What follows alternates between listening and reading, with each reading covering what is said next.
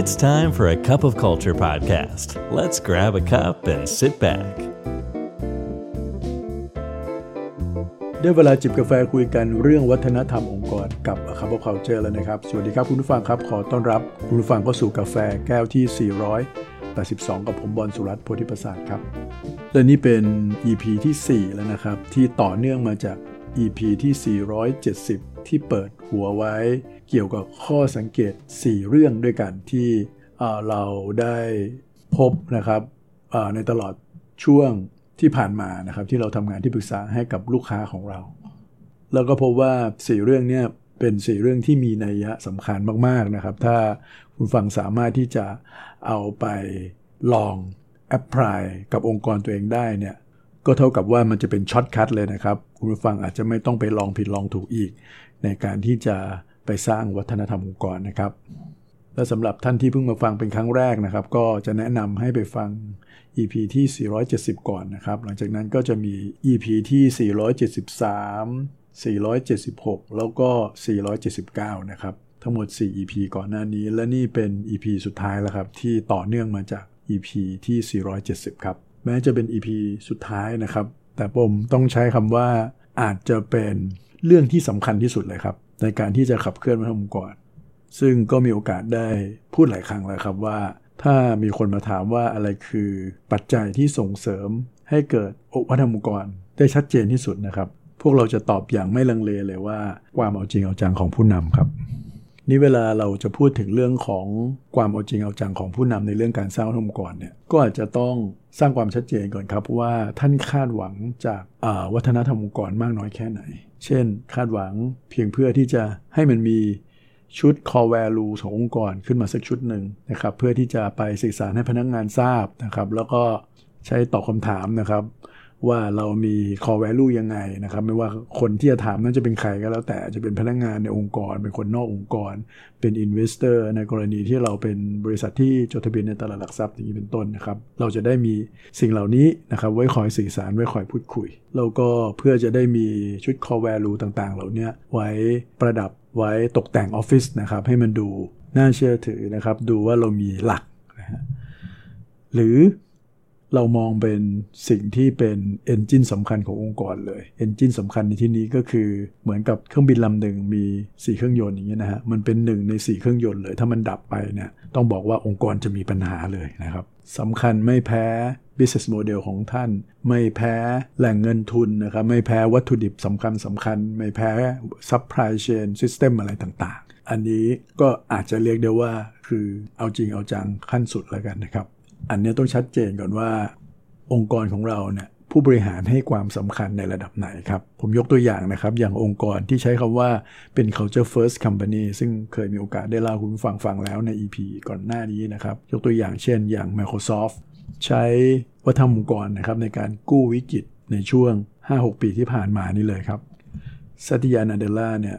CEO ท่านปัจจุบันเนี่ยเอาจริงเอาจังกับเรื่องวัฒนธรรมองค์กรมาก รีดเฮสติงเองสร้าง Netflix มาเนี่ยโดยมี culture ของ Netflix เนี่ยเป็นเสาหลักขององค์กรเลยนะครับ Ingvar Kamprad นะฮะ founder ของอีเกียเนี่ยไม่เคย compromise กับเรื่องที่องค์กรเชื่อ ไม่เคย compromise กับเรื่องของ core value ของอีเกียเลยครับ เพราะฉะนั้นเนี่ยนะครับถ้าสามารถที่จะตอบคำถามนี้ได้อย่างชัดเจนแล้วเนี่ยว่าผู้นำของเราให้ความสำคัญแค่ไหน ถ้าคำตอบคือให้ความสำคัญจริงๆเนี่ยนะครับ ผมต้องเรียนว่าการสร้างวัฒนธรรมองค์กรเนี่ยเสร็จไปแล้วเกินครึ่งแล้วนะครับอ่าแล้วผู้นำเองนะครับหมายถึงใครนะครับ ผู้นำในที่นี้ก็หมายถึง Top Executive เลยครับ ตั้งแต่เบอร์หนึ่งขององค์กรนะครับ จนมาถึงผู้นำระดับรองลงมา ไม่ว่าจะเป็น N ลบหนึ่ง N ลบสอง C level ต่าง ๆ พวกนี้ครับ ต้องลุกขึ้นมา lead culture นะครับ ไม่ใช่ปล่อยให้เรื่องนี้เป็นเรื่องของ HR หรือเรื่องของ Change Agent แต่อย่างเดียว นี่เวลาเราพูดถึงเรื่องการ lead culture เนี่ยบทบาทของผู้นำทำยังไงได้บ้างนะครับ ขั้นแรกเลยก็ต้องเริ่มจากการที่เป็นคนออกแบบมันขึ้นมาก่อนครับ ผู้นำต้องชัดเจนในเรื่องของวิสัยทัศน์องค์กรก่อนว่าเราจะไปไหนล่ะนะครับเพราะเป้าหมายขององค์กร หรือวิสัยทัศน์ขององค์กรเนี่ยมันจะเป็นจุดหมายปลายทางที่มีวัฒนธรรมองค์กรเนี่ยเป็นเหมือนหนึ่งในยานพาหนะแล้วกันนะครับ ที่จะพาท่านไปถึงจุดนั้นได้พอชัดเจนอย่างนี้แล้วก็ต้องมาออกแบบ ชุดค่านิยมต่างๆ ขององค์กรว่าองค์กรเราจะให้ค่าเรื่องอะไรกันนะครับ ตรงนี้แหละครับเป็นพื้นฐานในการสร้างวัฒนธรรมองค์กรเลย นี่พอเราชัดเจนแล้วว่าอะนี่คือวัฒนธรรมองค์กรของเรา เราใช้ค่านิยมแบบนี้ใช้ core values นี้ ในการที่จะคิดในการที่จะเป็นแนวทางในการตัดสินใจ แนวทางที่คนองค์กรจะปฏิบัติร่วมกันนะครับตอนนี้ก็จะมาถึงขั้นในการที่จะทำยังไงให้ตัวค่านิยมขององค์กรเหล่านี้เนี่ยมันเป็นจริงได้ในองค์กรนั่นเองนะครับ ซึ่งผู้นำจะมี 3 หน้าที่หลักๆแล้วกันนะครับ หลังจากจุดนี้ไปนะครับ อันแรกเลยเราเรียกว่าเซนะครับ ก็คือการสื่อสารนั่นเอง ผู้นำจะต้องอสื่อสารอย่างชัดเจนกับคนในองค์กรครับว่าทำไมวัฒนธรรมองค์กรนี้จึงสำคัญทำไม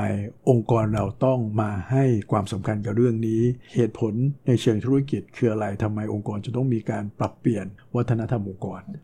พูดง่ายคือว่า ทำให้คนในองค์กรเข้าใจว่ามันสำคัญยังไงนั่นเอง ในการสื่อสารเนี่ยก็ทำทั้งในส่วนของ Public นะครับในทาวน์ฮอลในมิ팅สำคัญสำคัญในองค์กรนะครับหรือแม้กระทั่งการไปปรากฏตัวในอีเวนต์สำคัญต่างๆ ในระดับย่อยที่ไปพบปะผู้คน ก็จำเป็นที่จะต้องสื่อสารอย่างเสมอต้นเสมอปลายเรื่องวัฒนธรรมองค์กร เราจะเห็นได้ชัดเจนนะครับว่า CEO ที่ เอาจริงเอาจังเรื่องนี้เนี่ยไม่ใช่เฉพาะในองค์กรอย่างเดียวนะครับ เวลาไปให้สัมภาษณ์กับสื่อไปพูดคุยในโอกาสต่างๆ ที่ไม่ได้อยู่ในองค์กรเนี่ยก็มักจะพูดถึงอ้างถึงวัฒนธรรมองค์กรอยู่เรื่อย ๆ เลยนะครับ และนั่นคือเรื่องของการสื่อสารนะครับ หรือภาษาของเราใช้คำว่าเซนั่นเองนะครับ บทบาทอีกอย่างหนึ่งซึ่งผู้บริหารต้องทำเลยนะครับ ก็คือเรื่องของการ act นั่นเองครับ act ก็คืออะไรครับก็คือการ take action นั่นเอง take action ในที่นี้ก็คือในฐานะผู้บริหารเนี่ยมี action หลาย ๆ อย่าง ในการขับเคลื่อนวัฒนธรรมองค์กรที่มันทำได้ เฉพาะผู้บริหารเท่านั้นนะครับ ยกตัวอย่างเช่น การสร้างพื้นที่ให้คนในองค์กรเนี่ยสามารถที่จะแสดงออกในเชิงพฤติกรรมเหล่านั้นได้จริง สมมุติว่าในเชิงวัฒนธรรมองค์กรของเราเนี่ยเราอยากส่งเสริมให้คนเนี่ยได้แสดงไอเดียได้แสดงความเห็นเยอะ ๆ นะครับ แต่ว่าเราไม่ได้มีเวทีไม่ได้มีพื้นที่ จริง ๆ เหล่านี้ให้คนสามารถที่จะมาแสดงไอเดียอย่างเงี้ยมันก็ทำไม่ได้ถูกไหมฮะ action ในการสนับสนุนส่งเสริมในการชมเชยหรือว่าการให้รางวัล เพื่อให้ตัวพฤติกรรมต่างๆ เหล่านั้นมันเกิดขึ้นจริงได้ และนั่นคืออส่วนที่2นะครับก็คือ act ครับ และส่วนที่ 3 สุดท้ายเนี่ยนะครับก็คือตัว operate การ operate culture ก็คือ การบริหารจัดการโครงสร้างขององค์กรนะครับไม่ว่าจะเป็นเรื่องของ System ต่างๆ ไม่ว่าจะเป็นเรื่องของ Policy ไม่ว่าจะเป็นเรื่องของ Process หลักๆ ขององค์กร หรือโครงสร้างของ Organization ของเรานะครับ เพื่อเอื้อให้พฤติกรรมที่พึงประสงค์นั้นมันเกิดขึ้นจริงได้ ผมยกตัวอย่างหนึ่งให้เป็นรูปธรรมแล้วกันนะครับอองค์กรหนึ่งซึ่งเป็นองค์กรค้าปลีกระดับประเทศเลยนะครับเขาก็อยากจะเห็นคนของเขาเนี่ย ให้ความสำคัญเกี่ยวเรื่องของการให้บริการลูกค้าโดยมองลูกค้ามาเป็นอันดับแรก ซึ่งอันนี้เป็นหนึ่งใน core value ของเขานะครับ แล้วก็มี key behavior ชัดเจนระบุในเรื่องแบบนี้ครับ แต่สิ่งที่เกิดขึ้นก็คือ ในองค์กรที่เป็นรีเทลขนาดใหญ่ๆเนี่ยนะครับ คนที่ขายของที่อยู่ที่สาขาอยู่ที่หน้าร้านเนี่ยจะไม่ใช่พนักงงานขององค์กรนะครับ ก็โดยส่วนใหญ่ก็จะเป็นพนักงงานของ ตัวแบรนด์ ตัวสินค้าที่มาจำหน่ายที่สาขานั้นๆนะครับนี่ในกรณีที่บางแบรนด์เนี่ยไม่ได้มีพนักงงานมาประจำอยู่ แต่บังเอิญลูกค้าดันมาสนใจในแบรนด์ตัวนั้นเนี่ยนะครับเพราะฉะนั้นพนักงงานคนที่ดูแลแบรนด์อื่นน่ยก็คงขาดแรงจูงใจครับในการที่จะไปให้บริการลูกค้านะครับ เพราะตัวเองไม่ได้อะไรนะครับนี้องค์กรนี้ต้องการสนับสนุนให้ลูกค้ามาเป็นอันดับแรก นะครับ คือใส่ใจต่อความต้องการของลูกค้านั่นเอง นี่พอมันเป็นแบบนี้แล้วเนี่ยลูกค้าก็คงไม่ได้มาเป็นอันดับแรก เพราะว่ายังไงแล้วเซลล์ก็ต้องสนใจคอมมิชชั่นหรือสนใจสินค้าที่ตัวเองรับผิดชอบอยู่เป็นหลักมากกว่า องค์กรอยากจะขับเคลื่อน c u เจอร์นี้ก็เลยปรับโครงสร้างเลยครับ ในการออกนโยบายเพื่อที่จะให้ผู้ขายเนี่ยนะครับ สามารถได้รับคอมมิชชั่นจากแบรนด์อื่นได้ด้วยครับ เห็นไหมครับ พอแบบนี้ปุ๊บเนี่ย ลูกค้าเป็นศูนย์กลางแล้ว โดยไม่ได้สนใจว่าสินค้านั้นจะเป็นอะไร คนที่เป็นคนขายเอง ก็มีแรงจูงใจมากขึ้น เพราะว่าไม่ว่าเขาจะขายแบรนด์ไหนก็ตามเนี่ยเขามีโอกาสได้คอมมิชชั่นเหมือนกันนั่นเองนี่การที่จะมาถึงตรงนี้ได้เนี่ยจุดนี้ได้เนี่ยนะครับมันไม่ใช่เรื่องง่ายนะครับ มันต้องถูกออกแบบมาเป็นนโยบายเลย แล้วก็มันก็ต้องมีการพูดคุย กับเจ้าของแบรนด์ต่างๆ เพื่อหาข้อสรุปนั้นจะเห็นไหมครับว่าคนที่จะออกแรงตรงนี้ได้ มันเป็นไปไม่ได้เลยครับ ที่จะทำโดย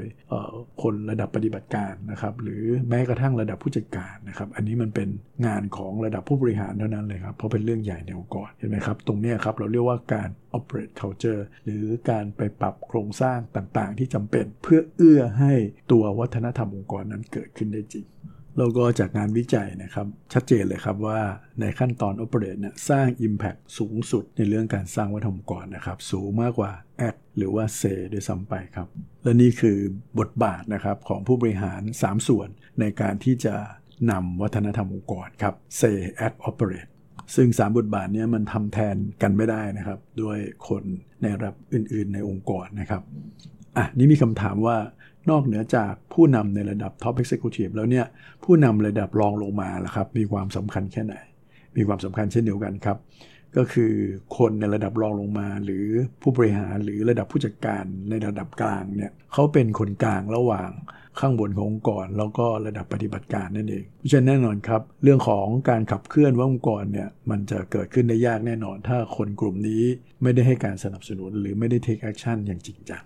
บทบาท อาจจะมีหลายส่วนที่คล้ายผู้บริหารนะครับ เรื่องของเซแน่นอนครับ ตัวของผู้จัดการเนี่ยก็มีบทบาทในการที่จะสื่อสารกับพนักงงานของตัวเองนะครับ แล้วก็ทำบทบาทนี้ในมุมที่แตกต่างไปจากผู้บริหารครับ ผู้บริหารเนี่ยพูดถึงภาพรวม พูดถึงความจำเป็นในเชิงของธุรกิจ นะครับในการสื่อสารความสำคัญของเราว่าทำก่อนนะครับ แต่ว่าในตัวผู้จัดการเนี่ยเขาจะเข้าใจคนของเขามากกว่า เขาสามารถที่จะออกแบบการสื่อสารให้ตรงกลุ่มของคนที่เขาดูแลได้มากกว่า ใช้ภาษาใช้ช่องทางหรือใช้ช่วงเวลาใช้ความถี่ได้อย่างเหมาะสมครับเพราะเขารู้จักคนของเขาดีว่าเขาควรจะสื่อสารอย่างไร รวมถึงการสื่อสารในระดับตัวต่อตัวด้วยนะครับ เพราะว่าผู้จัดการเองก็มีโอกาสได้เจอ คนของคนตัวเองเนี่ยนะครับ ทั้งในรูปแบบของการประชุม ในรูปแบบของพูดคุยเป็นการส่วนตัวก็มีทั้งสองแบบ ในส่วนของเรื่องแอคเนี่ยนะครับ อันนี้ชัดเจนครับ ตัวผู้จัดการเองเนี่ยจะถูกคาดหวังครับโดยพนักงานนะครับ ทันทีที่เรามีการประกาศใช้เรื่อง core value หรือว่าตัวชุดพฤติกรรมต่างๆ ออกไปเนี่ยนะครับ ตัวพนักงานจะคาดหวังสิ่งเหล่านี้จากผู้นำที่อยู่ใกล้ตัวของตัวเองเป็นอันดับแรก ๆ เลยนะครับ ดูว่า หัวหน้าเราเนี่ยมีพฤติกรรมที่สอดคล้องหรือเปล่า ในกรณีนี้เราเห็นมานับครั้งไม่ถ้วนเลยครับในองค์กรของลูกค้าของเรา คุณผู้ฟังที่มีบทบาทเป็นผู้จัดการอยู่ในปัจจุบันนี้นะครับ เวลาท่านถูกส่งไปอบรมเรื่องของการเป็นผู้นำของทีม หรือทักษะในการบริหารจัดการต่างๆพวกนี้เนี่ยนะครับ สังเกตไหมครับหลาย ๆ ครั้งเนี่ยขณะที่วิทยากรถ่ายทอดให้เราเนี่ยถึง วิธีการต่างๆ ในการบริหารทีมงานเนี่ยนะครับ บางครั้งเราก็อดคิดไม่ได้ไปถึงหัวหน้าเรา แล้วคิดว่าหัวหน้าเราไม่เห็นเคยทำสิ่งเหล่านี้กับเราเลย ทั้งทั้งที่ท่านเองเนี่ยกำลังมาเรียนสิ่งเหล่านี้เพื่อเอาไปใช้กับลูกน้องของท่าน เพราะอะไรครับ เพราะว่าคนเราอดไม่ได้เลยที่จะคิดถึงหัวหน้า แล้วก็แสวงหาความเป็นแบบอย่าง เพราะฉะนั้นเรื่องแอคจึงเป็นเรื่องที่สำคัญมากๆ ในกลุ่มของผู้จัดการนะครับก็คือการเป็นแบบอย่างในพฤติกรรมนั้นอย่างสม่ำเสมอนั่นเองครับ ส่วนเรื่องของ operate เนี่ยก็อาจจะเกินมือผู้จัดการไปหน่อย เพราะว่างานเชิงโครงสร้างเนี่ยโดยส่วนใหญ่แล้วจะเป็นงานของผู้หาระดับสูงมากกว่านะครับ แต่ผู้จัดการก็สามารถที่จะไป